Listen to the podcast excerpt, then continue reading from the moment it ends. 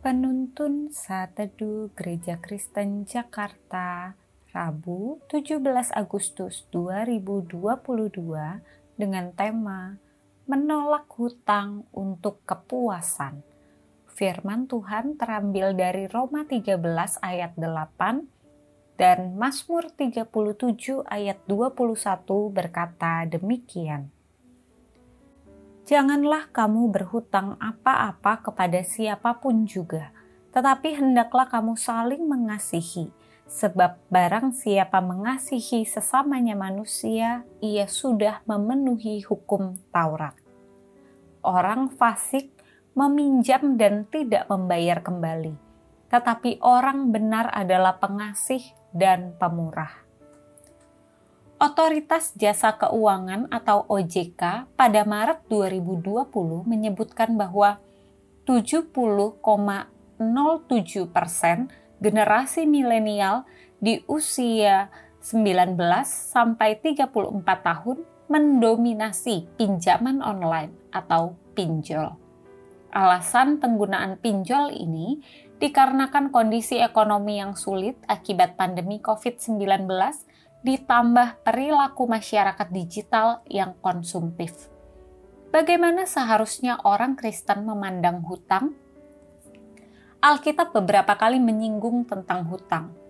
Allah mengatur agar pemberi hutang tidak membebankan bunga kepada orang lain yang miskin. Kita dilarang untuk sembarangan menjadi penjamin hutang.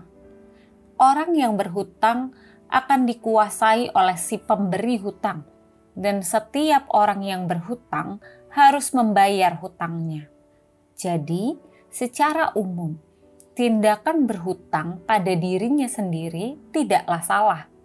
Meski demikian, sebenarnya untuk kasus-kasus tertentu yang tidak terelakkan berkaitan dengan kebutuhan yang mendesak dan bukan keinginan, seperti mengalami kecelakaan atau sakit penyakit yang memaksa kita mengeluarkan biaya melebihi pendapatan kita. Berhutang tetap harus jadi alternatif terakhir, sebab berhutang bukan pilihan ideal. Berhutang untuk hal-hal yang bukan merupakan kebutuhan mendesak adalah salah.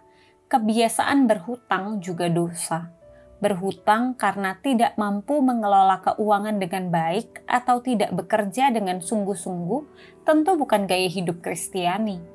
Oleh sebab itu, kita sebaiknya tidak berhutang apa-apa kepada siapa pun. Sebaliknya, harus saling mengasihi dan membantu. Rasul Paulus menegaskan hal ini oleh karena hutang membuat kita kehilangan kebebasan untuk memberi kepada orang lain jika beban hutang kita cukup besar untuk kita, kita sulit untuk memikirkan kebutuhan orang lain. Hutang juga membuat kita tidak dapat mengatur masa depan karena sibuk memikirkan pelunasan hutang-hutang dan lalai dalam membuat perencanaan hidup yang lebih baik. Dan yang lebih penting, hutang membuat kehilangan kebebasan untuk menikmati kedamaian dan kehilangan sukacita dalam hidup. Dengan demikian, tolak setiap keinginan berhutang untuk memenuhi kepuasan dan gaya hidup sehari-hari. Latih diri dan minta pertolongan Roh Kudus untuk mengelola keuangan dengan bijaksana. Dan kalaupun harus berhutang, pastikan bahwa hutang itu tidak melampaui kemampuan kita untuk membayarnya. Orang fasik meminjam dan tidak mengembalikan, tetapi orang benar memberi dengan murah hati.